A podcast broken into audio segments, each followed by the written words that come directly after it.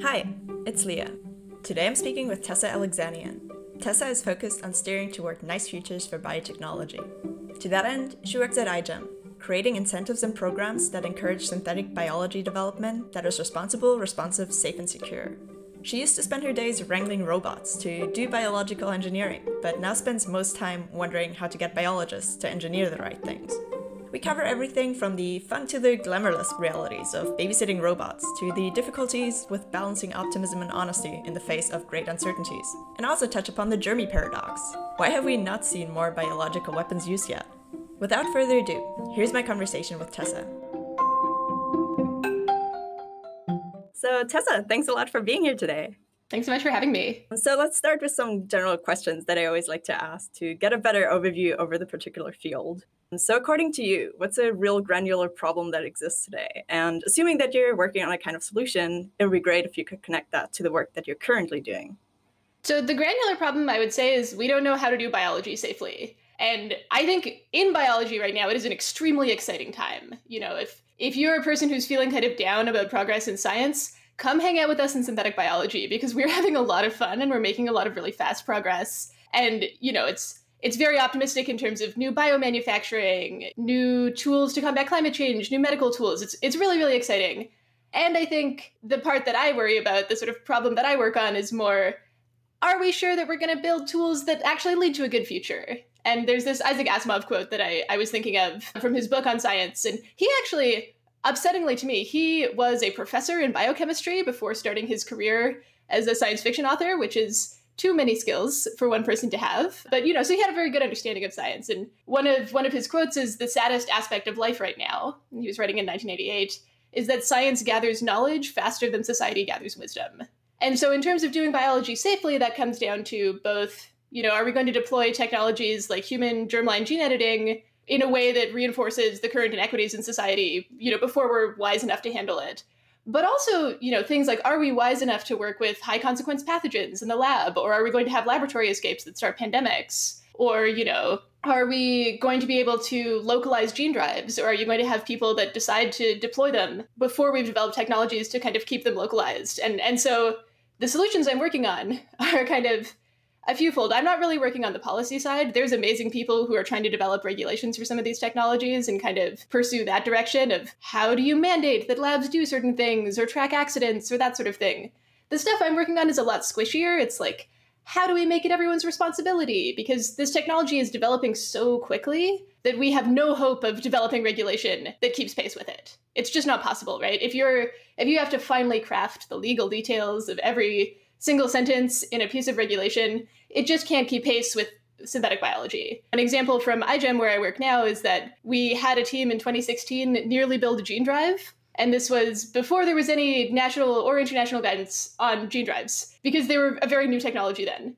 And so we realized okay, we have to be doing governance that works in a different way, that's more about how do you train people almost on a cultural level to see the impact of their work as part of their responsibility and then hopefully get them to make wiser decisions as practitioners because they're not going to have totally adequate guidance to do that from the policy and regulatory side. And then the other part that I, I think about is okay, imagine that things are just going to go wrong how can we reduce our vulnerability to that? And so there's this paper by Nick Bostrom called the vulnerable world hypothesis, which I quite I quite like. And he has this metaphor of imagining that society is pulling balls out of an urn. And some of those, most of those are just like beneficial technologies. And you're like, oh, great, a new technology. Excellent, we're going to have a brighter future. But what if some of them are technologies that society just can't handle? And he gives the example of, you know, what if nuclear weapons could have been made really easily? What if they didn't require this complex process of refining the elements? could society handle that? And he's like, probably not, right? And there might be other technologies of that shape in this pool of technologies that we're drawing from, or in this technology tree that we're traversing into the future.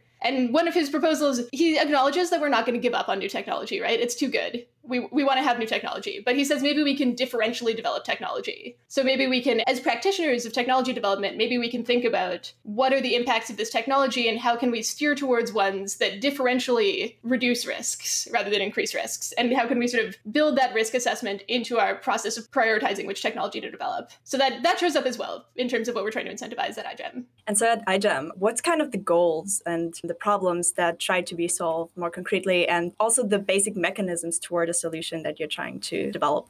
Yeah, I, th- I think the mechanism question is is really interesting, and I, I, sort of touched a bit on laws and regulations and treaties. So these are things like the Biological Weapons Convention, the Convention on Biological Diversity, are, international laws, and then there's also guidance and regulations that come both from international bodies and from national bodies. So, for example, I, I think you're in Berlin right now, and in Germany, if you want to open a community biology lab, you have to go through a whole series of regulatory steps to be licensed to operate a lab which is not true in Canada where, where I'm calling from. But you know, that's that's one of those mechanisms. And then there's kind of what I would call sort of infrastructural mechanisms. And I think this is what a lot of international groups working in biosecurity will try to invest in. So these are things like if you did an emergency response to Ebola in West Africa in 2016, and now you have a bunch of samples of Ebola in your freezer, how do we make sure that those samples are tracked and that there are locks on the freezers that contain them and that sort of thing, just so that they don't accidentally go wandering away, right? And and similarly, I think there is a need, a, a, widely recognized need for better infrastructure for accident reporting. If you break a beaker that contains something dangerous,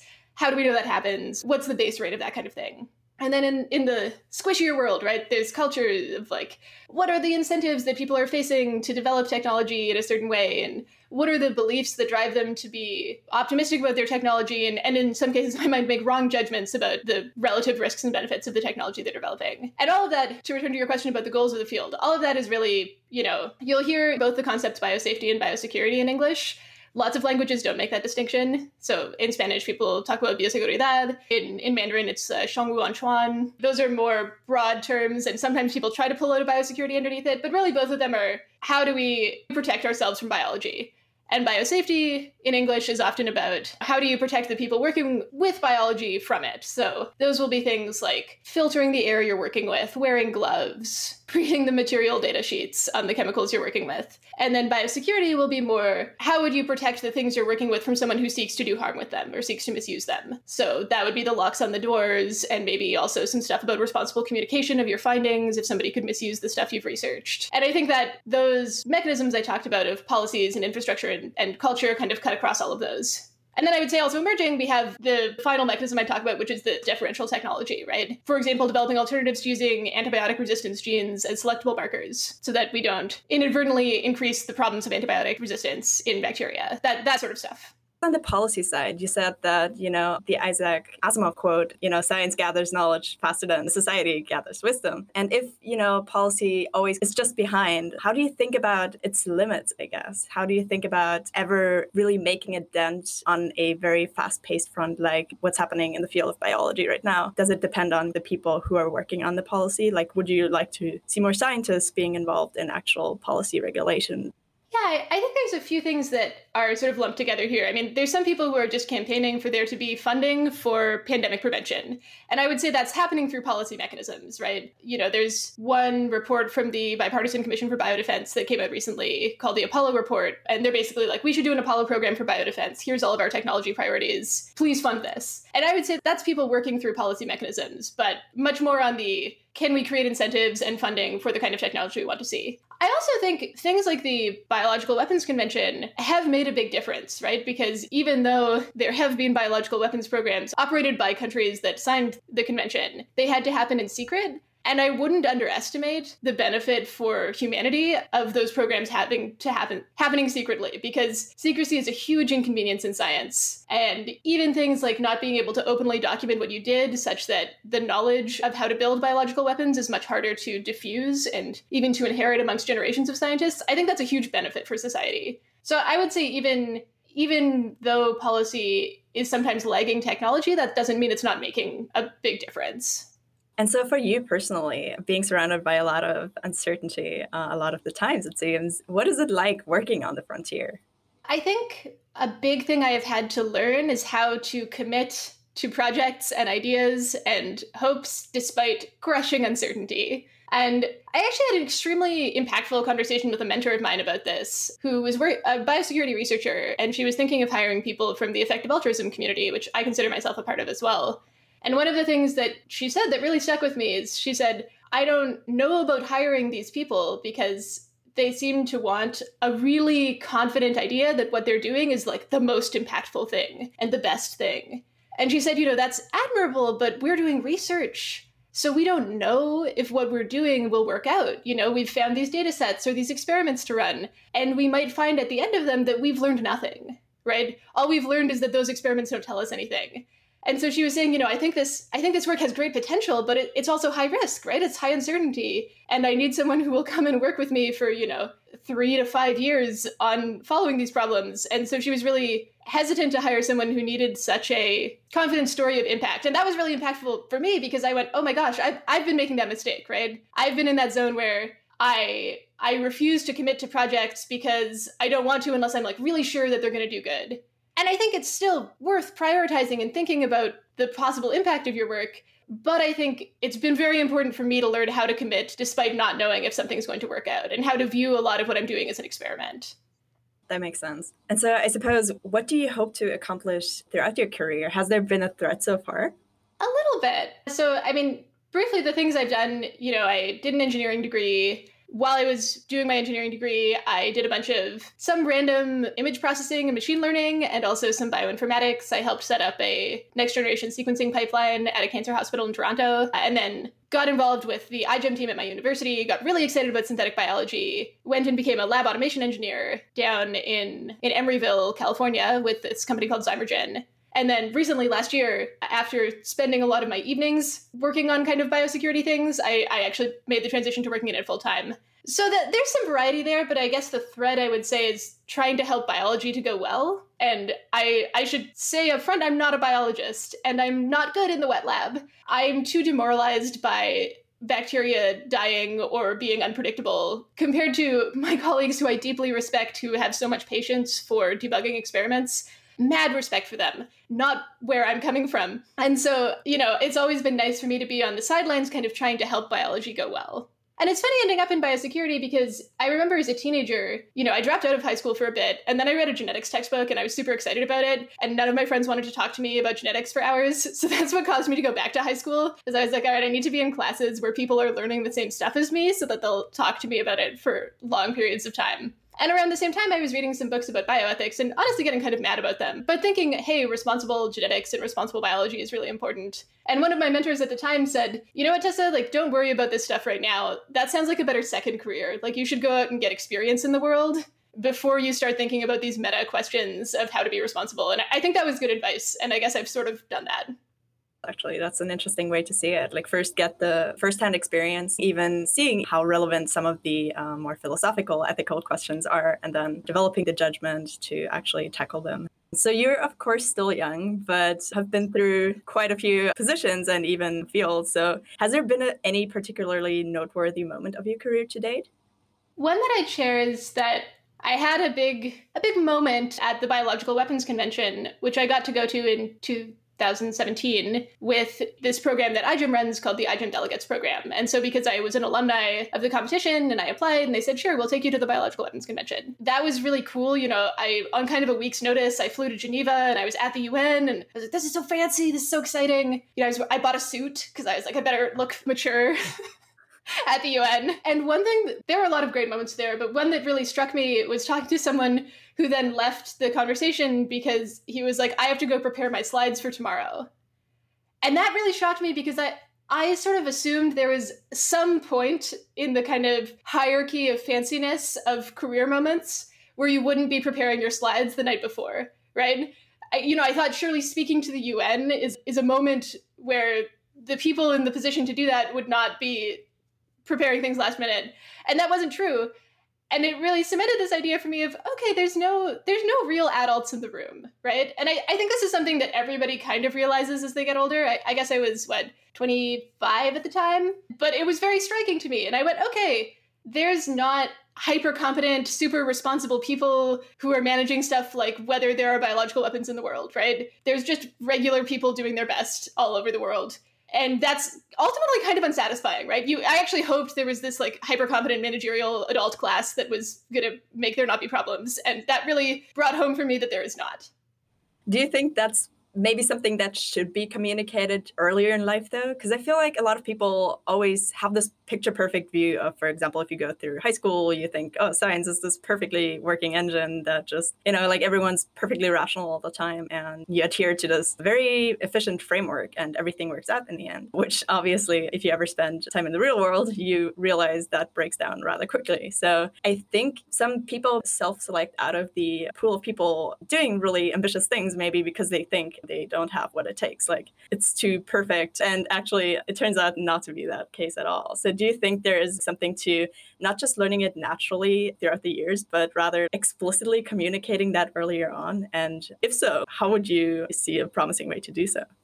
I agree with that. I remember feeling really betrayed uh, when I was I think maybe 20 and did my first real research experience. And this was doing image processing analysis of low resolution videos, which it was 2011. And so it was really hard to do this because people hadn't adopted deep neural networks for image processing yet, so image processing was still quite bad. And I remember having had this idea of science from high school. Not that I thought science was infallible or anything, you know, I'd, I'd read some history of science, you know, I'd, I'd read up on my Popper and my Feyerabend and my, you know, Structure of Scientific Revolutions by, by Thomas Kuhn, which is a great book, but I still had this idea that when you were doing science, the process would be something like you have a cool hypothesis and then you will run an experiment that is well defined. And then at the end of your experiment, you will look at the data that came out of this black box that I imagined an experiment to be, and you'll go, ah, yes, my hypothesis is true, or oh, no, it isn't. And my experience of doing research was way more, we don't know what'll work at all, because the reason we're doing research on this is that nobody understands it. Please throw ideas at this problem and see if any of them stick, see if any of them do anything. And I really wish both that my high school classes had included some problems like that some practice doing that kind of thinking because it really is a different kind of thinking than I was ever asked to do in high school, where you're again operating in this world where there isn't an answer, and you you may be able to generate an answer through exploration, but at the start of your exploration, you don't know if there's going to be an answer at the end of it. And that was so hard for me, but I, I think I could have been trained better to expect that sort of thing. And I also think it's very healthy for people to talk about how uncertain they are in their own work. I mean, I think maybe it's hard to do if you're trying to get people to listen to you and take you seriously. I, I'm maybe in a good position right now because I'm still pretty junior in my biosecurity career, so it's fine for me to be really uncertain. Whereas I wonder if, you know, me in 10 years will be as comfortable saying, well, I don't really know if this will work or not, but I think we should fund it. It seems like the cultural norm, there's like a lot of incentives against admitting how uncertain you are, but it seems to me that it would really make a dent in especially young people's worldview. So, going back to biosecurity, what do you is the most fascinating idea in your field, and what idea got you hooked and thinking that it's a promising field to work in? So, it's interesting because I think I spent a lot of time thinking biosecurity was quite boring and sort of setting up rit. I thought it was important but boring, and I had to set up a bunch of like silly social incentives to get myself to pay attention to it. And so some of this was the people I chose to be friends with and surround myself with who convinced me that it was important. And also, after getting back from the Biological Weapons Convention, me and some friends set up a meetup group to read papers about biosecurity. And I'm going to be honest with you, there's no way I would have read all of those papers if there hadn't been this social accountability of, oh, I'm running this meetup group so I better read the papers so that we can have a good discussion. And I guess some of what I try to do now is to communicate to people the things that I do think are exciting, because I feel like my exposure to biosecurity was as a somewhat boring thing. And the things that I think are exciting, you know, partly because my background's in engineering, I like talking about technology. There's really exciting technologies out there that I think are going to make these emerging biotechnologies safer and more secure. So I talked a little bit about gene drives earlier. There's really cool stuff on localized gene drives that will burn themselves out within a given region. So one, one, one way of doing them is these kind of daisy drives, which basically chain together multiple CRISPR packages. And the links in that chain start being eliminated uh, generation on generation so that rather than a really strong sort of hyper selected for sig- signal instead you have a transient signal of this this engineered drive and what that tends to mean is that outside of the local area where you're deploying these engineered organisms, you shouldn't expect them to spread. So I think that's really cool. I also think there's been a lot of cool work on biocontainment. I, I read this paper recently where they were trying to do a biosensor in river water, but they don't necessarily want their engineered bacteria getting out into the river water. And they did this really interesting material science where they encased the bacteria in a hydrogel, like a molecular gastronomy sort of like like food pearl, except it's full of engineered bacteria. And then they put in another sort of per- they called it pearlescent, like a pearl shell on the outside of it, and and measured, and they saw okay, no bacteria got out, but small molecules, which is what they wanted to sense, could still diffuse into the hydrogel. So I think that was a really cool example of, hey, here's a way that we could deploy this in the field, but also keep it very safe. And then in terms of keeping us safe from pandemics, there's tons of cool technology, right? You know, the new CRISPR, I mean, not that new now, but the CRISPR Cas13 paper based diagnostic assays, I think, are really exciting. Platform vac- vaccines, RNA vaccines, I'm, I'm so excited about them. Could rant about RNA vaccines for a long time. So I think there's a there's a whole lot of exciting technologies that people are working on. And I, I really hope that people hearing this and people now can see, oh, biosecurity is not necessarily just not doing things, right? It's not just deciding not to do things that you're excited about because you've taken into account some considerations about safety or whatever, and now you can't do them. It can also be about doing really, really cool things. And I think some of those available technologies that need more people working on them really do have the potential to make our future much safer. So I, I now feel very excited about it, but it, to be honest, it was social incentives that got me to this point, and I'm hoping future people don't have to do that to themselves. Yeah, makes sense. And what do you think is kind of holding things back now? I mean, obviously, the past year, the pandemic hugely allocated funding to the field of biosecurity and biology more broadly. But is there anything still like a sort of bottleneck that you see that you wish would be resolved rather quickly? So, I don't. One thing that's interesting about, yeah, the pandemic has changed things. And so, you know, I might give you a different answer in six months, but one thing that has historically been an issue is that biosecurity has been very responsive. So there will be some big thing, including like this pandemic, and then there will be this huge spike of funding, and then it'll all kind of wash away in a couple of years. And so I guess part of me is like, okay, we're going to be in a spike of funding right now. Let's use it as best we can but also I think it's an ongoing flaw that is holding the field back that it tends to have this really spiky funding pattern. I I'll reference the Biological Weapons Convention again because it has I think the the statistic that Toby Ord pulled up is like it has less funding per year than the average McDonald's franchise. So that doesn't that doesn't inspire confidence in our priorities as a world. I mean, yeah, it costs a lot of money to operate a restaurant, but you would hope it costs more money to operate like an international convention on biological weapons and they don't have that budget right now.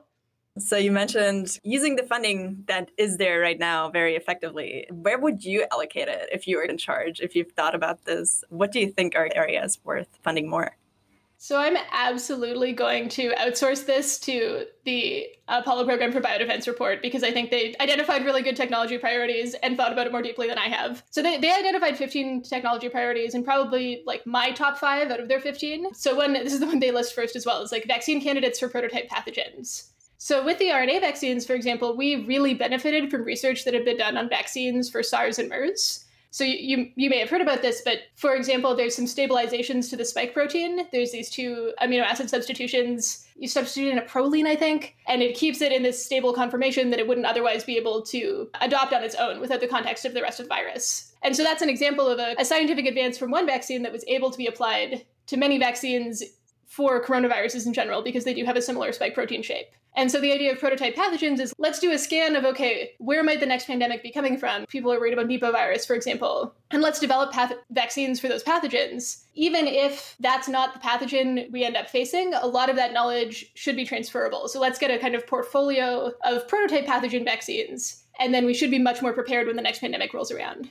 And then get right into that sort of preparation. Another thing they identify is flexible and scalable manufacturing of pharmaceuticals. So we're really facing that right now, right? Where we don't have enough lipid nanoparticles in the world to vaccinate everyone with RNA vaccines. So investments in that kind of manufacturing technology, I think, would be really useful. And then there's sort of how do we catch things earlier? So I think there's a lot of talk about biosurveillance. So these are things like wastewater epidemiology, or how can we make it more common that when somebody comes into a clinic and presents weird symptoms, that we just always sequence them, right? And that that, that data from the sequencing is shared broadly. So I think I've heard people talking about it as like a weather service, weather forecasting for pathogens, right? Like, could we have an international weather map of all of the pathogens that are circulating right now? That would be great because then we could very quickly, hopefully, pick up on the unknown ones and respond to them.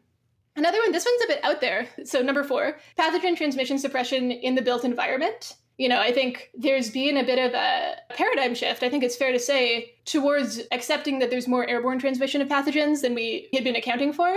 And I think it's all it's all a murky spectrum, right? From this is only in heavy droplets that just a lot of influenza spread is is droplets that are even spread on surfaces. But then you know people have put measurement sensors up in like the high ceilings in in school classrooms where there's there was influenza spreading and measured some influenza. So I think we're going to see and we should invest in a lot of pathogen suppression in the built environment in the form of increased ventilation. You know, maybe we should be adopting more HEPA filters everywhere. I think as we've learned, the rate of transmission of a pathogen in a pandemic is critically important, right? The reason we're suffering so much with these new variants, with the Delta variant, for example, is that it's much more transmissible. It's not that it's more deadly, but it transmission is exponential. So I'm really excited about investments in smart transmission suppression, whether that's better ventilation or using like UV light more often to clean out the air. Lastly, I, I really do think things to deter and prevent bad actors, because I think the worst possible case for a pandemic is worse than a natural one. I think that an engineered pandemic could actually be much, much worse than a natural pandemic. And so things that make it hard to create an engineered pandemic and spread that engineered pandemic, I think, are very important for preventing those extremely, extremely severe, sort of unlikely but super bad risks. And so I, I would say technologies to deter and prevent bad actors, which often looks like attribution technology, you know, can you tell who made a pathogen? Can you tell if it's engineered? Can you tell who engineered it? Such that you could easily blame someone if they have en- engineered it. I think that seems quite important to me. But all of those other ones I mentioned, I think, play into this idea of deterring and preventing bad actors because if you're not going to have a pandemic, if you release a pandemic pathogen, then it becomes much less appealing. So right, I. I think they're all connected. Yeah. And what do you wish other people realize about your field? What are some framework shifts that you went through, or what do you think is generally not realized that much? I used to think that this idea of a global catastrophic biological risk was a little bit unrealistic. So, you know, again, I, I hang out in the effective altruism community, and people there are really worried about this kind of are there events that could really threaten the long term future of our civilization? Most people put some discount rate on future lives and say, okay, lives that are, you know, a thousand years in the future are maybe like slightly less important to save than lives that exist right now. But even with a pretty substantial discount rate, you start realizing, oh, things that could threaten the long term future of, of humans existing in the universe would be really bad from a lot of moral frameworks. And so from this, I remember a lot of people talking about, okay, global catastrophic biological risks that really just ruin civilization, you know, an extremely deadly, easily transmissible pandemic that goes all around the world, for example, or something that really destroys the environment and makes the planet much less habitable for humans. And I was a little skeptical of this for a couple of reasons, and I think the framework shifts that I've had are mostly things that have made me less skeptical of this of this scenario.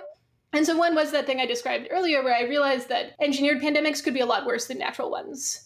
So, you know, there's a long history of gain of function research where people are trying to explore questions of what makes pathogens transmissible or what makes them deadly by engineering them in the lab. And, you know, I think there's a lot of debate within the life sciences community about how beneficial this research is. Are we confident that the, the benefits outweigh the risks? But some of the things that have been very convincing to me of, oh, this is really risky from that research are, you know, engineering a strain of mousepox in 2001 to completely evade a vaccine. So there was a vaccine that worked, and then this engineered strain completely evaded it and had 60% mortality in these mice.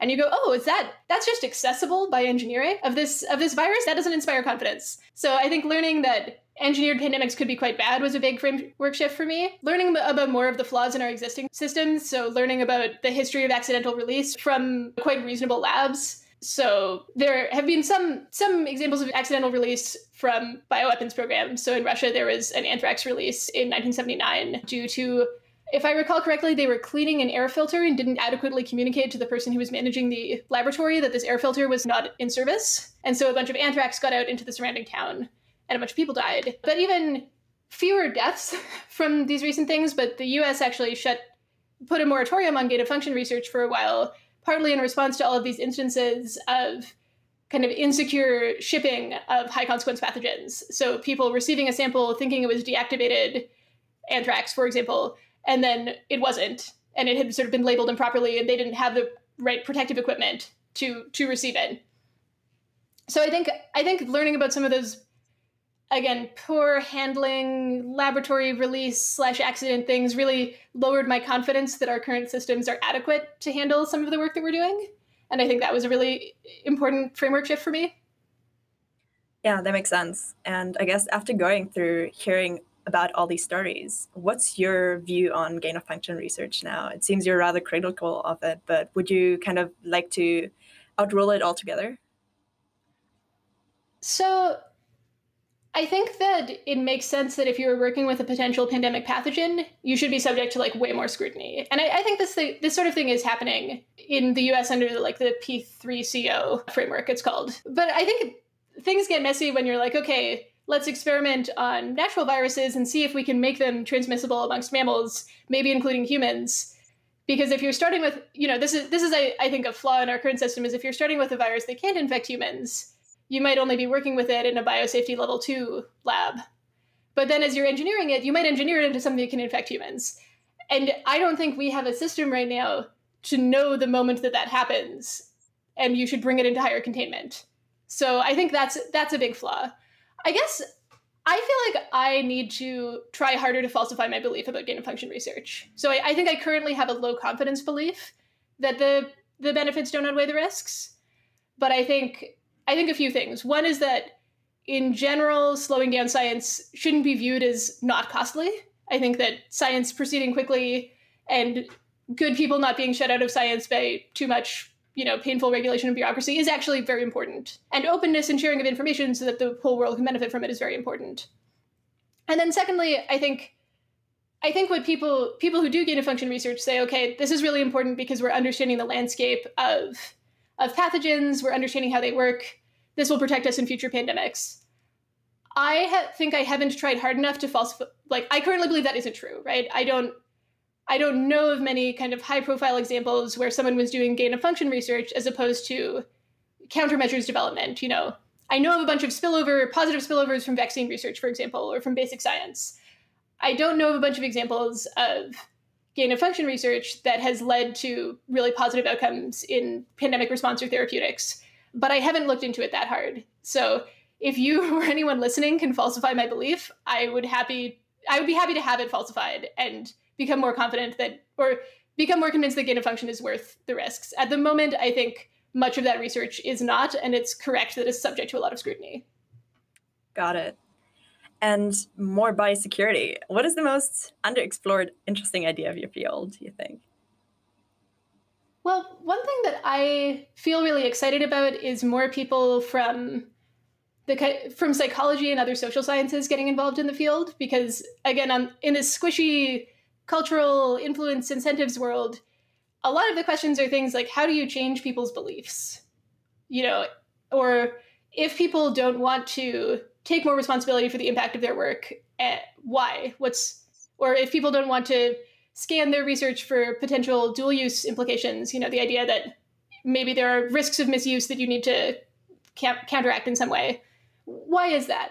And I think I, I do sometimes see people operating under what I would what I would call the information deficit model. So this is the idea that like, oh, it's just that people don't know enough, and if we like told them that things could be risky, then they would change their minds.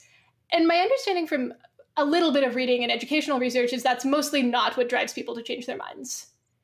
You know, things like conversion stories of I used to believe this thing, but now I believe this thing are much more convincing to people than just giving them information. And my, my friend and colleague Dan Green uh, has a background in, in psychology research, and he, he has this whole theory about solution aversion, where if you dislike all of the available solutions to a problem, then you'll be inclined to say the problem doesn't exist because all of the solutions are so unappealing to you that you don't want to you don't want to say that the problem is real because all of the solutions are terrible.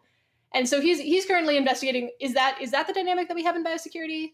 So I guess maybe this is under underexplored. I feel like there's a lot of room for people to do very interesting psychology research because so much of doing biology safely is actually dependent, in my mind, on the psychology of individual researchers. Yeah, and on solution aversion, I suppose. If if this does apply to biosecurity, how do you think about overcoming that? So I think I think some of the solution aversion that I see that is reasonable is people are just like, you just want to shut down my research, right? And as I said with gain of function, there I will I will bite the bullet and say there's some research happening that I currently without a ton of confidence think probably shouldn't be happening. I think we're not do we don't have the wisdom to do that research safely. That said, I think most research can be done and I think there are options available to you other than simply don't do your research. So within iGEM, we one one way to think about this kind of dual use dilemma, right? The idea of something you're developing, you're developing it for its benefits, but you face a dilemma when it's not totally clear that the benefits outweigh the risks. And usually both benefits and the risks are like super super speculative, right? Because it's often pretty basic scientific research. And so I, I, sometimes think about this Venn diagram where you have an overlap between research that is itself just kind of inherently dangerous, like work with potential pandemic pathogens, and then research that isn't inherently dangerous, but maybe the knowledge it develops could be misused by somebody else to do harm. And I think a lot of what we govern right now is stuff at that intersection, where it's like dangerous on its own and it could be misused to do harm. So that's where a lot of this like dual use research gets governed. And in my context with an iGEM, we don't let the teams work with anything in BSL 4 or BSL 3. So they're not really working with stuff that's inherently dangerous. But they are sometimes working with knowledge that sort of has the potential to be misused. And I, I think we have solutions for that that are that are better than don't do your research. So, you know, one of them is like maybe manage how you communicate about your research. And, and so I'll give an example of some researchers who, in the past decade, but I remember when, uh, discovered a new botulinum toxin, and there was no antitoxin that worked against it. And so what they did is they published that they had found this, but they didn't publish the full sequence of it because they thought, okay, we don't we don't have an antitoxin for this yet. We shouldn't give people instructions for how to make it, but we should let people know that it exists. And I, I thought that was a pretty responsible disclosure of this discovery.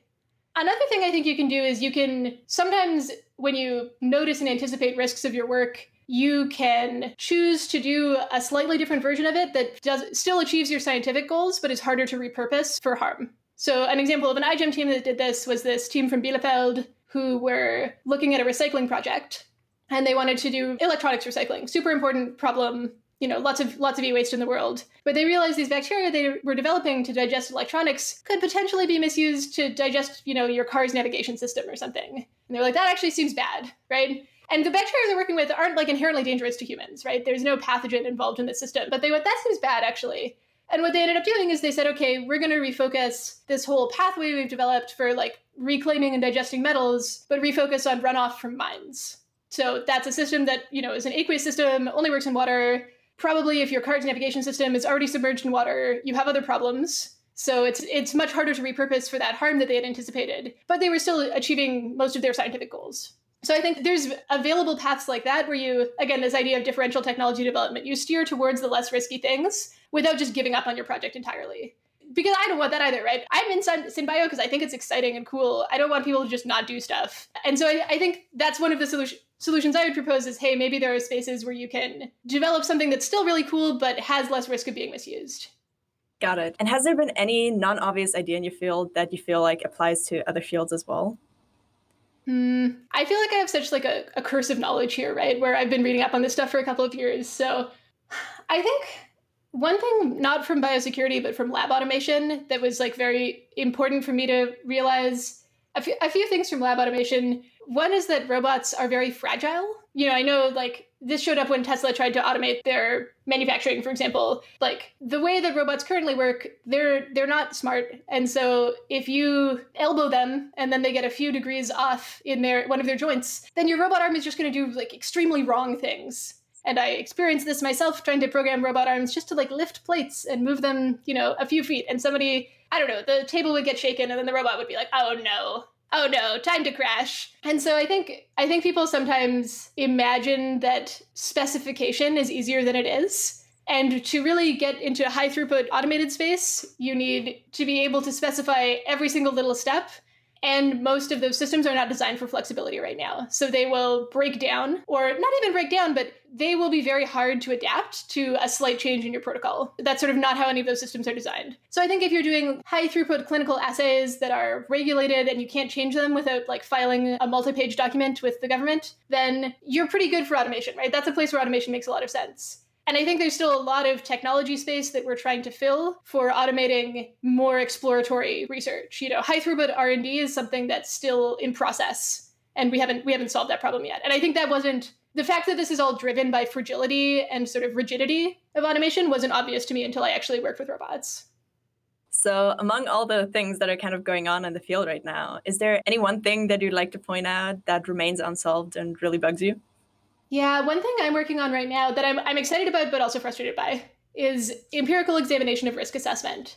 So I feel like often, I'm totally guilty of this too, you're like, oh, some research is risky, so we should like throw more risk assessments at things. But I don't know if those work, right? If two different people do a risk assessment on the basis of exactly the same information, my current belief is they will often get extremely different answers for what kind of risk exists in the project. I think risk perception is highly variable and there's not a consensus on like how to correctly perceive risk either especially for like fairly speculative risks from emerging technologies and, and so one experiment I'm working on right now is getting many different people to use a standardized risk assessment to assess the same project, kind of just to see how much variance is there. And I suspect it will be lots. My current hope is that we're also asking them to suggest ways to mitigate the risks that they've identified.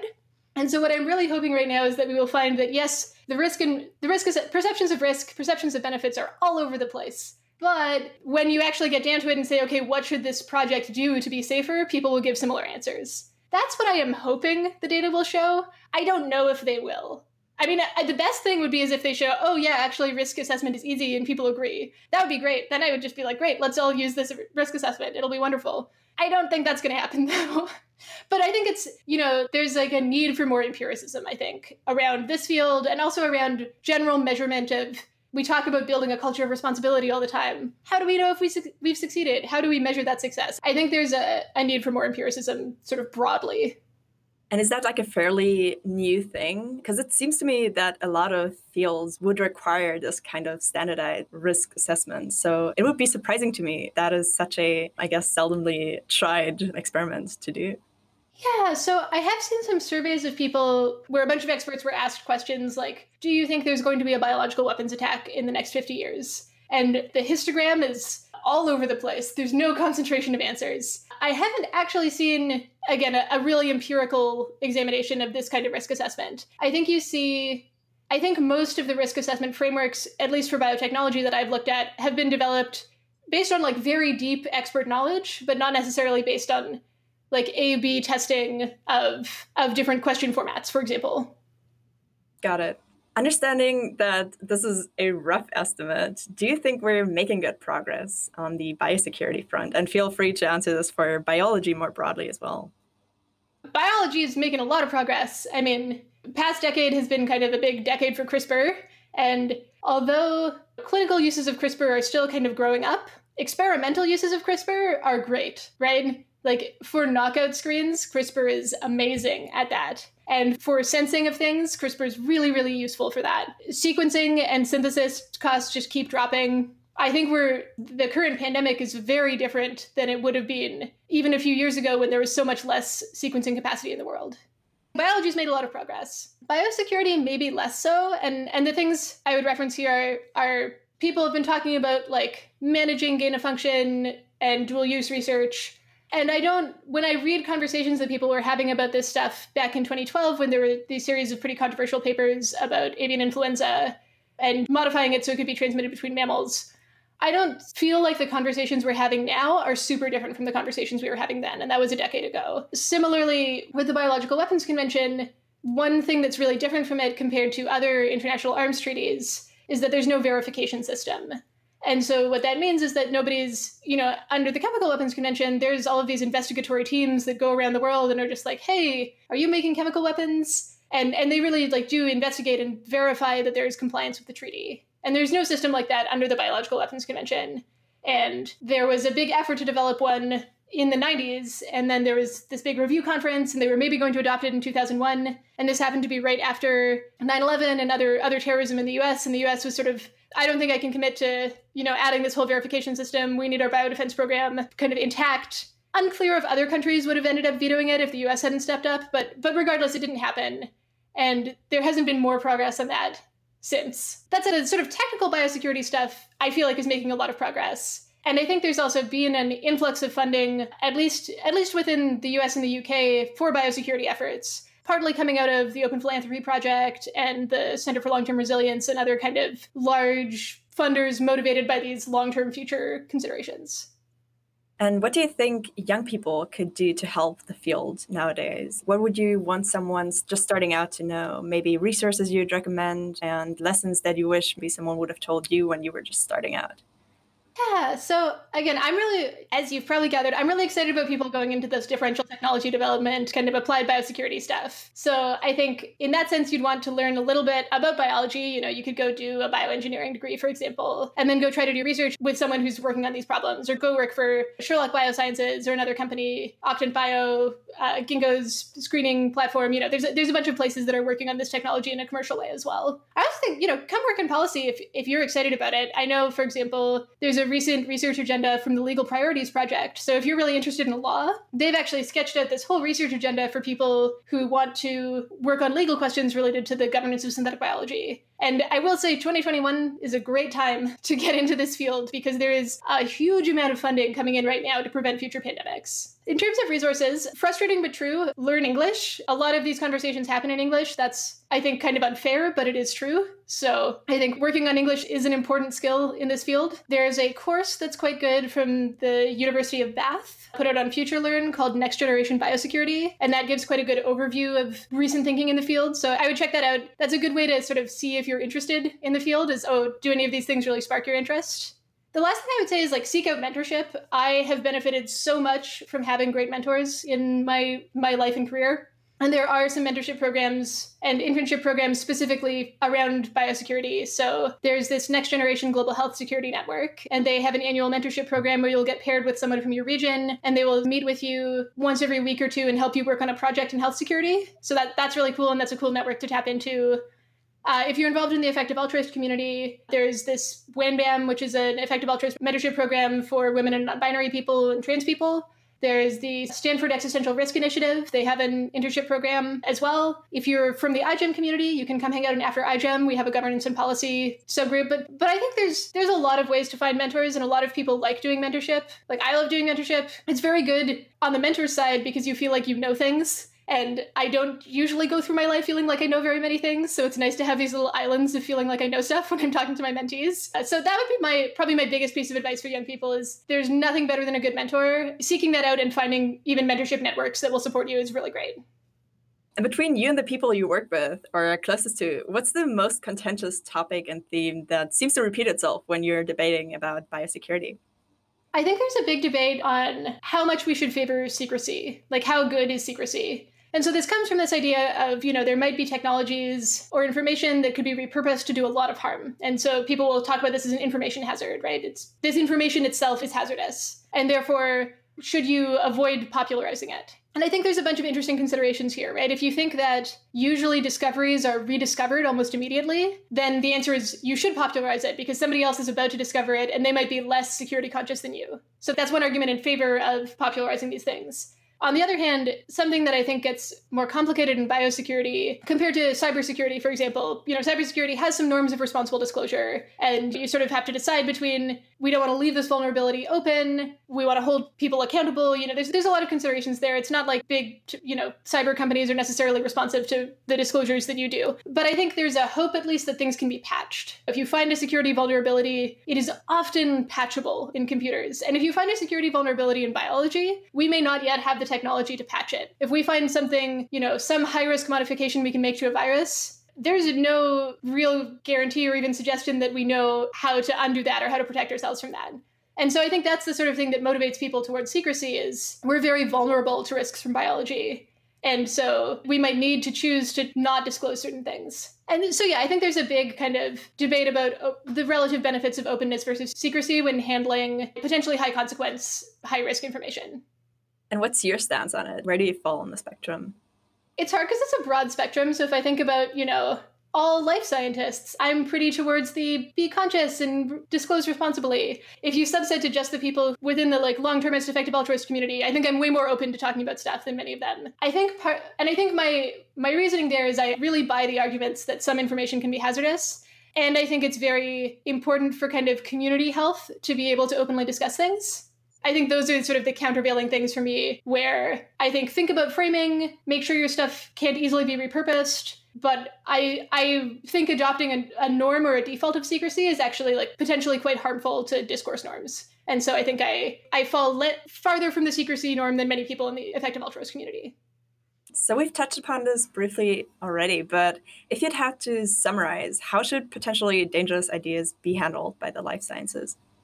I think there are options for talking about them, not completely. And so some of this is you can do a you can just do a security through obscurity thing, right? Where if you're like, I found out this thing about the botulinum toxin. I want to make sure all the antitoxin researchers know about it, but I don't want anybody who would misuse it to know about it. Then you publish in like the Journal of Applied Toxicology, sub journal, whatever, and only the people in that field are likely to come across it. You put a lot of technical language on it and make it like maybe harder to understand for someone who's just like nosing around looking for easy ways to do harm. So I, I think that's kind of like security through obscurity thing is a real option. The trouble with it is that it makes it harder to understand for people who want to you know there's a real trade-off there and and so i think in some ways i for the responsible communication i more favor the idea of partial redaction so that is what they did with the botulinum. They published it in a in a big journal, but they held back a little bit of the information and sort of said, "We'll give this to you on request." I think that's pretty good. And again, I think the other two things I would say is like make it harder to misuse. So like that that iGEM Bielefeld team with their recycling project that I talked about. I think the obscurity thing sort of falls under this too. If you when you look at your technology, you can say how hard is this to repurpose? Does it require extremely specialized, expensive equipment to work with this thing that I've developed? If so, you can be a little bit less concerned about how you communicate it because the tacit knowledge and the resources needed to repurpose it are very high. And then the, the last thing I would say that I, I think is maybe a little bit underused is you can also co develop countermeasures, right? So you can notice something that's maybe dangerous to communicate about, and you can say, okay, I won't communicate about this until I have some countermeasures as well. And so I know when Kevin Esvelt and others were developing gene drives, they actually published papers about safety of gene drives ahead of publishing papers about building of gene drives. And I think that was like quite a smart approach. So I, I think that's a good option as well. Since you're looking a lot at cultural interventions and fostering a responsible treatment of potentially dangerous technologies, how do you measure whether your cultural interventions are working? Yeah, this is so hard. This is such a difficult thing. So, I think some of it is just the curse of trying to measure low frequency events, right? If you're concerned about preventing accidental release the causes of pandemic, that's not a thing that happens very often, right? Like even laboratory acquired infections are quite uncommon one thing that you see in aviation for example which is like an example of a field that i think has has done a lot of investment in how do we be a really like high reliability low accident rate field and i think they have a really good system for capturing near misses so if a pilot like almost doesn't I don't know anything about flying planes. Almost doesn't flick a switch. I don't know how you fly a plane, but you know, if there if there's a near miss where they do do the right thing, but they realize, "Oh, I was near to doing the wrong thing." They'll actually share and report that. And so I think capturing those moments of what happened that caused you not to miss, but also what happened to cause you almost to miss, I think are really important. And currently, my best thought for how to do this is that at iGEM, we're planning this year to host sort of a storytelling event around near misses. Hopefully, as a way to capture a bunch of these stories and get a sense for the, the texture of those stories without like punishing anyone just like, hey, come tell your story of an near miss. It'll be fun. And partly, partly this is motivated this storytelling thing, which again is not going to give you a base rate, right? It's going to give you the texture or the flavor of some of these stories, but it's not going to give you empirical estimations of how common these events are, for example. But I, but I have been thinking a lot recently. I, I've heard this really great anecdote from someone who was talking about the importance of ethnographic studies, and they they were sharing this this person who was doing an ethnographic study of these Spanish speaking people in in a particular neighborhood, and she was just hanging out with them. And there was a belief demographically that most of these people she was talking to weren't literate, that they couldn't read. And yet she was hanging out with them and, you know, it's a Sunday and all of these kids come like trooping into the into the living room and they pull out all of these books of Bible study and they start reading them. And so she's like, okay, they're clearly literate. And it turned out that the, the way that this was being measured was with a survey, which was asking people, like, do you have any newspapers at home? Do you have these kinds of books at home? And they hadn't actually asked, do you have a Bible at home? Do you have, you know, any religious pamphlets at home? And so they were completely missing the way that these people were reading because you know, and, and there's a challenge with survey questions of social desirability, right? You don't want to just ask people, "Do you can you read?" People people get uncomfortable with that, but they were missing a lot from not having done that, not having actually gone out and talked to people and sort of directly questioned their stories. So I'm excited about ethnography, but also I recognize its limitations, right? You're you're not going to get a base rate from that. In terms of trying to do more of that, Megan Palmer had this really good paper last year on learning to deal with dual use, and she sort of defined these like three things that she thought we needed to do to get a bit more empirical about measuring these things. And so she was like, first, you should define success criteria. What does it look like if you succeed? And so, success criteria for our work at iGEM, for example, would be like, this year we're doing an open application for a safety award of like, you think your team did like exceptionally good work in safety. So I think one success criteria for us is like how many teams apply for that award award. Like how many teams of our, you know, 300 or so think they did good enough applied safety and security work to apply for that award. And then, you know, those success criteria don't matter. This is her second point, unless you create data infrastructures that actually capture and measurements of this. And then the last thing is she says, you know, you need you need places to test policies. And this is actually a lot of why I, I wanted to go work at iGEM, is I think iGEM is kind of because it's an annual synthetic biology competition, it's a unique place to be able to test certain things. So we can change the policies every year and see if they have an effect. And we can ask people to do certain things, ask them to do this particular workshop on identifying dual use concerns or something and then you know go look at the data that that team generates and see if see if the teams who attended that workshop have any difference from the teams who didn't attend the workshop. Those sorts of things those tests are part of why i came to igem if it's somebody's phd you can't just like throw random policies at them every year right? That would be like quite unfair i think. Whereas I, I think in the context of the student competition it's much obviously we want to still keep it very reasonable for all the people who are participating but i think there's a bit more room to experiment and since we talked earlier about kind of the cultural norms sometimes going against expressing your true uncertainty or failures, I'm curious when you reached out to those people to tell their stories of near misses and potential failures as seen in their social circles, how easy has it been if you've already started the process to actually get them to share? Yeah, to be honest, I've only started a little bit. I think it, it helps a lot to share some of your own experiences. This is this is sort of a general thing about like getting any getting people to open up and especially getting like negative or scary feedback, it like helps if you start with something from your own life. So even when I'm talking about trying to hear people's kind of lab horror stories, right? I'll share the example. This this wasn't me, but a, a dear friend of mine who was working at the University of Waterloo and a new grad student came in and was expecting there to be like a noise or something when they turned on this gas line and there wasn't and they just assumed and they tried like to light the flame and it didn't work and they just assumed it was broken but it wasn't broken it was just taking a little bit longer than they were used to so the whole building had to be evacuated because they just left this open, like they left it open for a couple of hours. Somebody else came into the lab and was like, hmm, that smells really fishy. And, you know, it was a near miss because nothing bad happened and everybody just had to be evacuated. I mean, probably a few people lost, you know, their day's experiment or something. But if somebody had like lit a match in that room, there might have been a huge explosion. And I actually think most people have like horror stories like this and I think if you start with your own, then people are like, oh, it's safe. Like, I can talk about this because I'm not going to be judged for having like done something sketchy. You know, everyone understands this is like part of what happens. Right, right. Being uncertain together. Yeah. So totally. I guess with like all this conversation about kind of risk and uncertainty and the potential very real, very reasonable dangers to be discussed, how do we still steer the cultural conversation and the discussion of biotech away from overt doomsaying toward a more productive outlook, actually realizing our own agency and the bright future that this could enable? How do you not make people be paralyzed by the burden that culturally often gets communicated by this risk? I, I definitely see some people experiencing this, especially people who have really tried to integrate these risk concerns into their practical lab research. I do see some people who then are like, oh, I don't know if I can do anything because I'm seeing all of these, like, you know, who get very anxious and are like, I'm seeing all of these possible risks for all of the different options I can choose.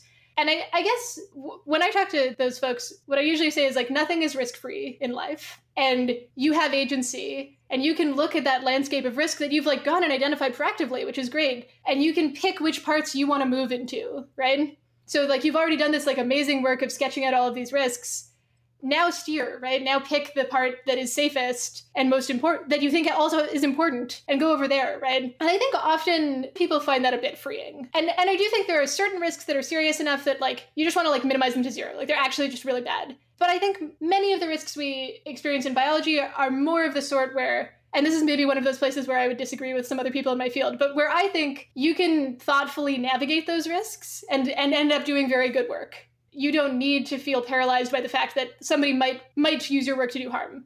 Because first off probably they won't. And i don't think that's very very comforting but more you have agency over how your work goes out into the world and how it develops. I think claiming that agency is very valuable. So informing that possibly more productive outlook what do you think the role of the media is to do so? And what do you think kind of shapers of public opinion public channels of communication often get wrong about biosecurity one thing that I think I've appreciated way more in the past year because pandemic is how difficult it is to communicate about risk. and also how often people are communicating playing a sort of motivational hyper game rather than just communicating what they believe. I think at the start of the pandemic, I was much happier outsourcing my beliefs to public health authorities than I am now, which is sort of sad, right? Like, I actually would have preferred if I had got through the pandemic and been like, oh, so good to listen to public health authorities. But I, I think what I've realized is that there are lots of people who see their job not as like sharing information, but as shaping behavior. And that's i don't know that's not like an unreasonable vision of their job but i think shaping behavior is quite hard and i think i thought they were just trying to share information with me. You know i, I would give the example of some of the masks debate in north america right where i think the goal I, it's hard to know. I don't know if people actually thought that masks didn't work for you know preventing infection or if they thought oh we need to reserve masks for healthcare workers or, or what. I'm a little unclear on that but you know I, I certainly don't feel like i received people's like, here's my confidence interval about how much masks might help, but they were just like, they don't work. I think they were actually much more uncertain than I believed listening to them.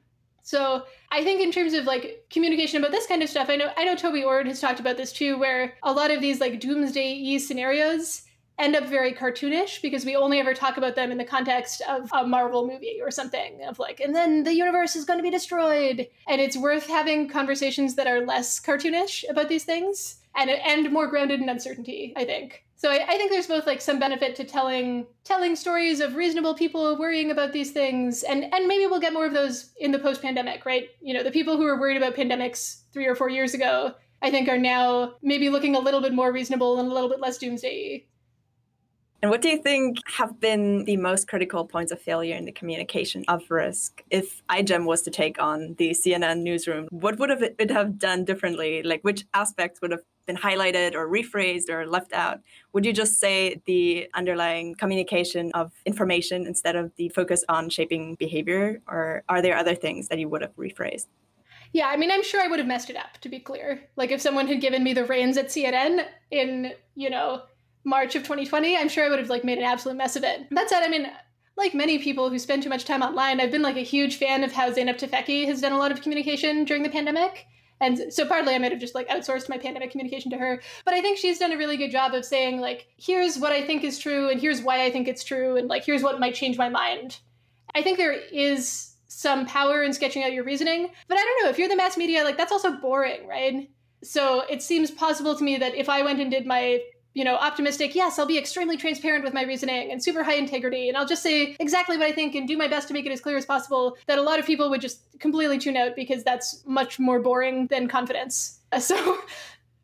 Yeah, it just seems inherently hard to manage the incentives there. Yeah. So, this is something that I've been wondering for a while. Since the technology does seem to be available. Why have we not seen more biological weapons being used yet? And how will future technologies bring down the costs of DIY bio even further?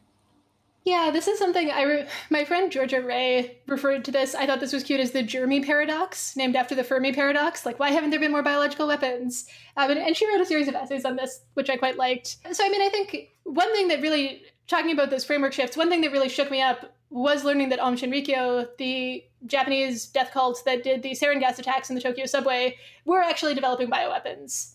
I think because that, although they weren't very successful, but that sort of was a bit of a framework shift for me because I it hadn't occurred to me that there would be like actually kind of omnicidal actors who were death culty enough that it might be okay to them if like most people died on the world. You know, I think previously I'd been like, no one would use a biological weapon because there's too much spillover effect and they're gonna, you know, hurt their own people as well. And then I learned about the, because there, there's a long history of bioweapons use in warfare, right? Like including in the Second World War, and then bioweapons programs going up into the, the 70s and 80s and 90s.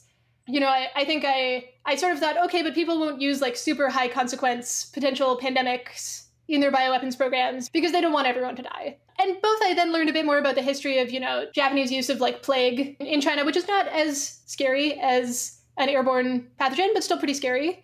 Like I think, oh, I'm gonna get the number wrong. I think 30,000 plus people died in some of those like bioweapon caused plagues. So there have been high consequence uses of biological weapons, but you know, why aren't we seeing more now? I think is a is a valid question. And so some some people answer them with like because they're they're not very good. And I think I used to believe that a little bit more. And then I was like, well, people have chosen to use them a lot in the past, though. And also, this terrorist group in the 90s was getting was interested in using them. So now, now I'm less convinced by the argument that they're just not very good. I think one one real argument is that bioweapons are hard. If you've never browsed, this is an ancient Twitter hashtag, but if you've never browsed the hashtag overly honest methods, it's really funny because it's people in labs just talking about like weird, embarrassing methodological stuff that they've done. And some of it is just silly, right? Some of it is, I don't know, samples were vortexed for 10 minutes because that's how long it took me to go get a drink from the cafeteria. But but some of it is is, you know, PCR machine was tapped exactly three times because that's the only way that it works and we don't know why. And so there are some real kind of difficult tacit knowledge things about engineering biology that are still true. And, and I think you were pointing to future technologies bringing down the costs. I think that's making biology easier to engineer is happening maybe i think less fast than people think i think if you've never like experienced the frustration of like trying to transform just like a plasmid into a lab strain of e coli which should be like so easy and then just like seeing you know your pcr bands be like an absolute disaster you know I, I think i think it's still pretty hard but it's getting a lot easier I think about the way that people used to engineer biology in in the 70s and it terrifies me like how so many of the basic tools that we use now were absent then. Yeah, so it's another reason to really get into differential technological research like right now, I suppose, before it's getting super super easy for incoming people to do a lot of harm. Yeah, I guess I'd also say, like, I mentioned the sort of bioweapons convention secrecy benefit. I do think that's a part of the Fermi par- paradox, too, right? Is like, if there is a strong taboo against bioweapons, people don't develop them in the open. I think that makes them way harder to develop. If you have to do things secretly, it's much harder.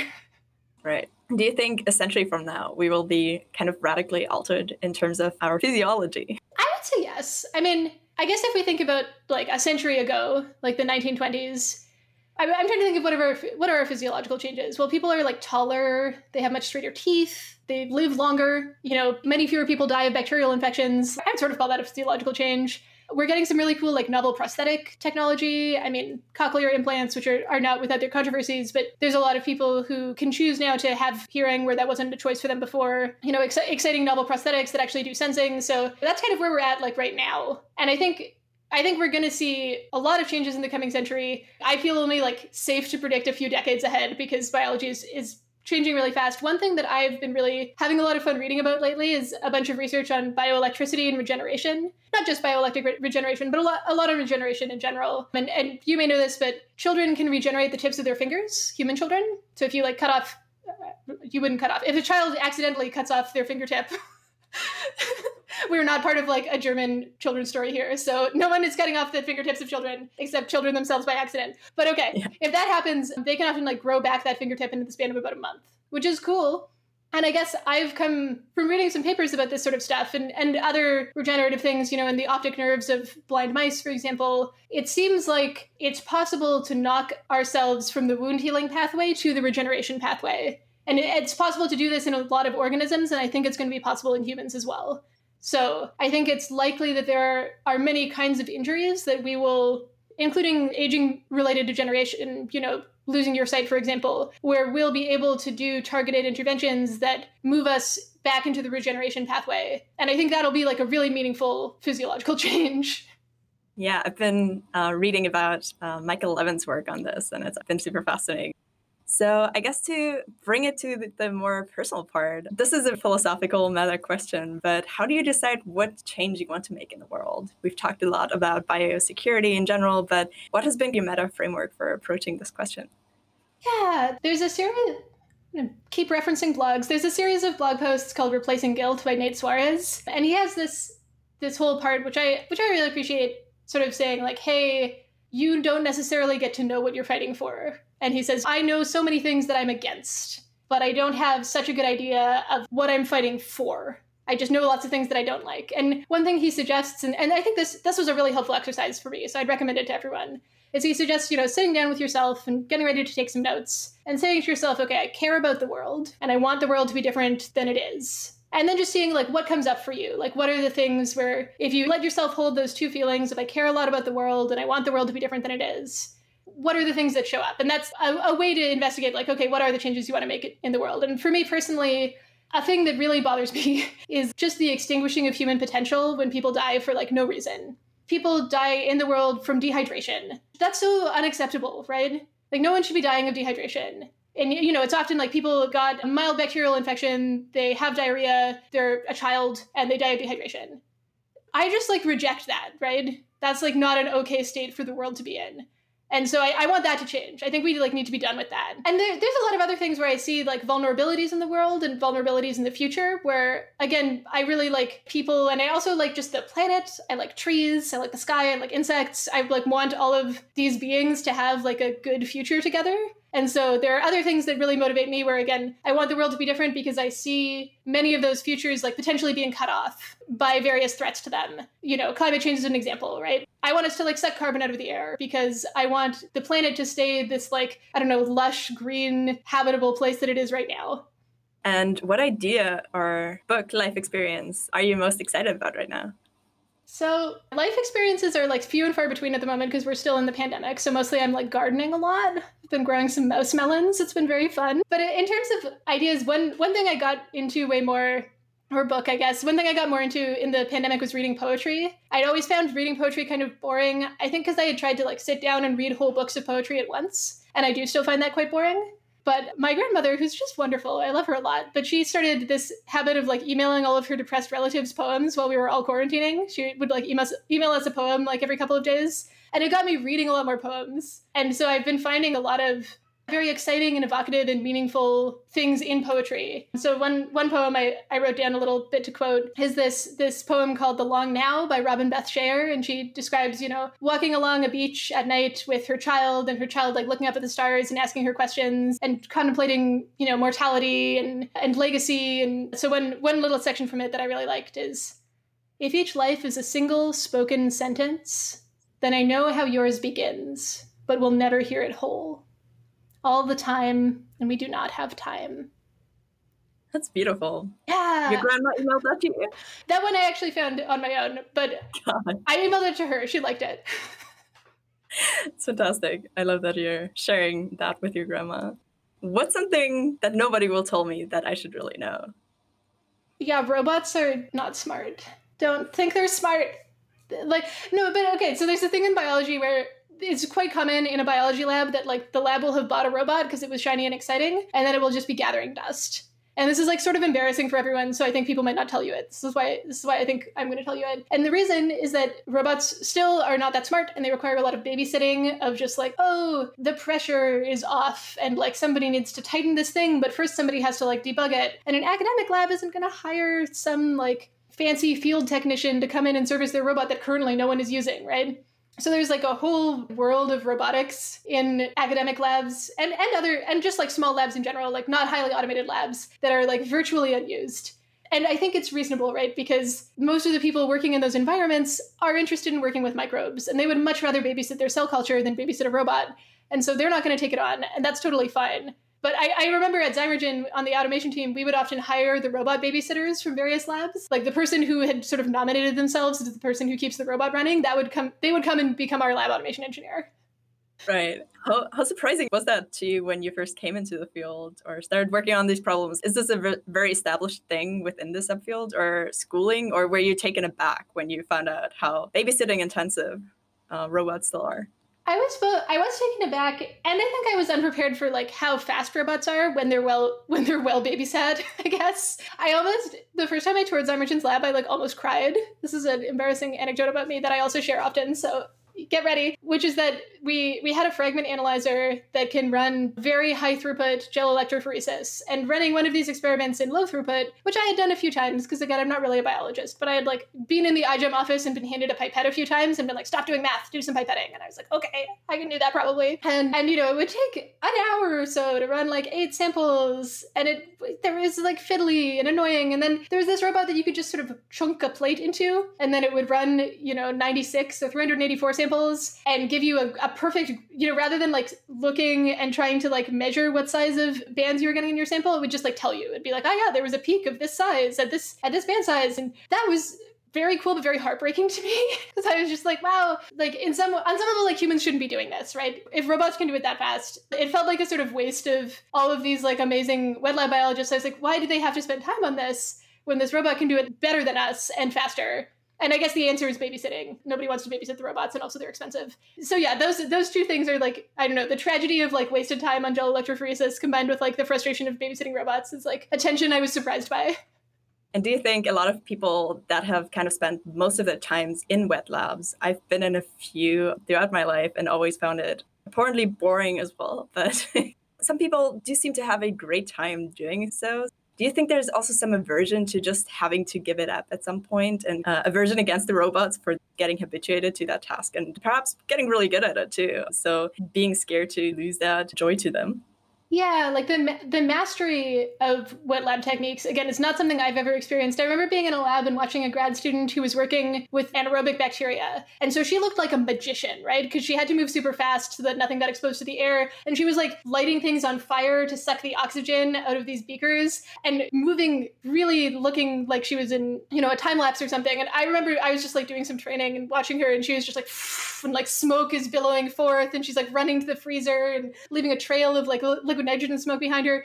So I feel like if you're on that level, like you are like a lab master, and I imagine there's like some pleasure in just like the pure mastery of those tasks, right? Like that's like an incredible physical skill that that person has developed. And yeah, my guess is that like even over the next decade or so, it's not like the need for that is going to go away because people will still need to develop the stuff that later needs to be automated, and it won't make sense to do that in high throughput for the most part.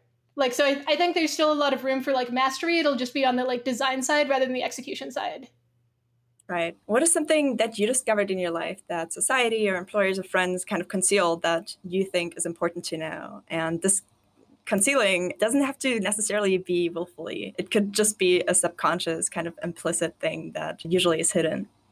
Yeah, so we talked earlier about, you know, experiments aren't real. I feel like that was willfully concealed from me. I feel mad about that still. Another, okay, this is extremely specific, but I remember being super mad in university that I had been taught trigonometry as a series of triangles because I was using this is so silly, but I was using it all the time in my engineering classes because like calculating cycles of things is really relevant and you know breaking things down into like sine waves is really like that kind of signal processing is really relevant and so I was using trig all the time. And when I had first been taught it, I like basically didn't pay attention to it because I was like, shapes are okay, but I find geometry kind of boring. Like I'm gonna learn just I'm not gonna learn intuitions about this or anything. I'm just gonna learn the minimum amount to pass these tests and then like go focus on math that I find interesting. And so I felt a little betrayed by that when I got to university and like trig was everywhere and it was like clearly useful because like, why why did you show me all these pictures of triangles? like why did you waste my time with those? We could have been doing interesting analysis. So that's an extremely specific thing. And I will add that on top of experiments are not the way you think they are, and there are no adults who are competently running the world, which were my other two like big frustrating discoveries. Makes sense. Do you think it's important to know the written kind of explicit rules or the unwritten implicit rules? And in your life, what's an unwritten rule you've discovered? I have a really funny story about this, which is a thing that made me not want to work in Washington, D.C.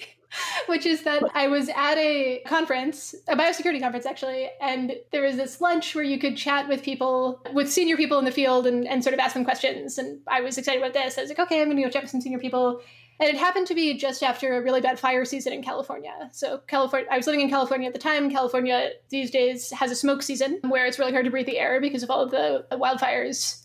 And so someone was just being very friendly and asked me about that. And I was like, "Oh yeah, it was it was really bad, you know. I went and bought a P100 mask to wear so that I could bike to work still because the air was so, so poisonous that, you know, if I didn't I would feel quite sick. But, you know, at the same time I'm not I don't blame the Forest Service that much. You know, there's obviously been some problems with forest management, but it also seems like just because of climate change, like the summers have got so much longer and hotter and they haven't had time to adapt really. And there was like silence at the table. There was like this tension that suddenly erupted and I was like, what did it say? And then one of the senior people like laughed and he was like, This is DC, you can't say that here. And I was like, Say what? I'm like still confused, right? And then the other senior person was like, Well, I'm sure we can all agree that if there's like one constant, it is that the climate changes. And I was like, yeah, and like recently it's been changing to be like much longer and hotter summers. I was just like so taken aback by this. But that was like clearly an unwritten rule that there were like certain things that I wasn't supposed to mention that I just sort of stumbled into very awkwardly for me. I think that knowing unwritten rules is more socially important because I think like often unwritten rules are unwritten because they're like more sacred to people and it, you'll get more social consequences if you violate an unwritten rule because people are expecting you to have the sort of I don't know cultural fluidity I guess to understand the like sacred unwritten rules that are surrounding them. And if you walk into a different culture and don't have that cultural fluidity, you might really put your foot in your mouth as I did. Although again, my my conclusion from this was like I don't want to respect that unwritten rule, so I just won't be in this culture. Yeah, that might have just been a good thing happening in the end, uh, not working in DC after all. what have you become more skeptical about in the past 10 years, say? Um, what have you become more confident or radicalized about?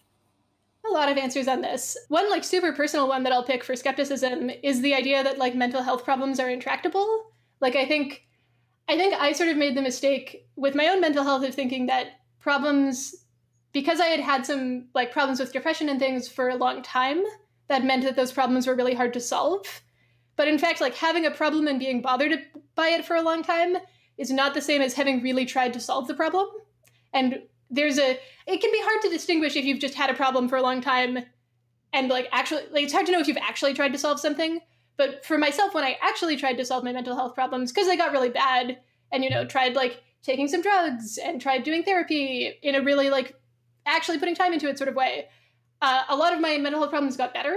And so that I I think I sort of I both thought therapy was mostly like I don't know lying on a couch and talking about your childhood instead of like learning thinking techniques that are going to help you do the kind of thinking that is more beneficial to you.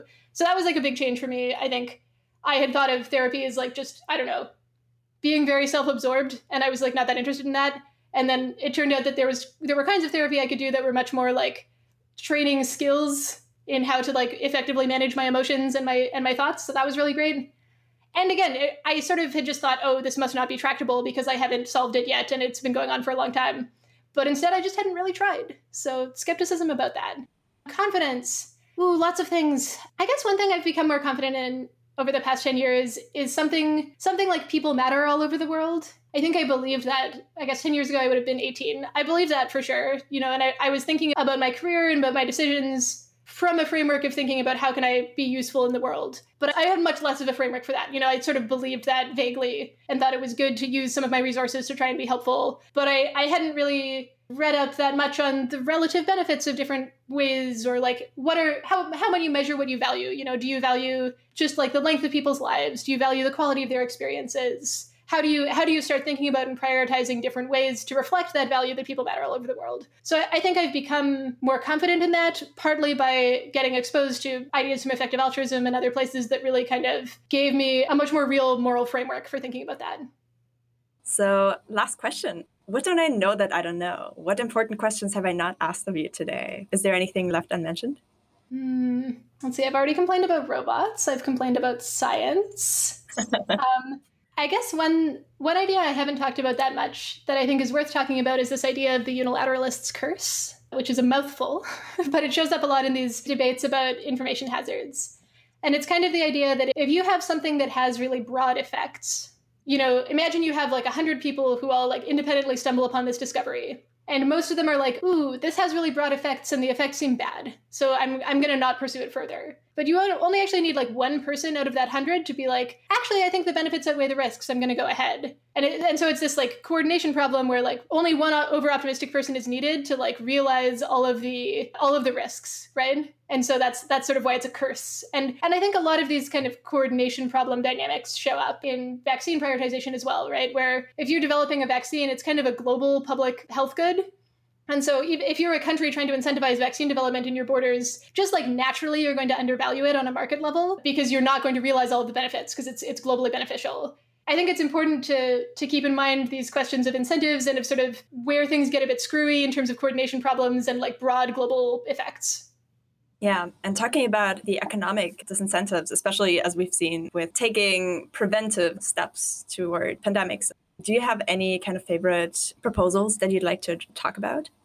Yeah, there's there's been some work recently from some biosecurity researchers on like promoting that. You know, I talked about the Apollo program and those platform pathogen vaccines. There's been there's been some work on how how would we promote this. And so one of the problems in how we incentivize vaccine production right now is we'll say, okay, we're going to buy a certain number of doses, but they're saying, well, maybe we actually need to instead just more carefully measure the value of developing those vaccines, including like the health and the economic benefits, and sort of delink it from just like buying a number of doses, especially because there's kind of positive technological spillover between vaccines. If we just measure in doses, we're probably undervaluing them. People have also been talking a lot about like prizes, different contract mechanisms. Yeah, there's a there's a deep literature on this stuff that uh, I would totally recommend to people who are who are interested. You know, if you're an economist and you want to like make the world safer from pandemics, there's a lot of really interesting work happening right now.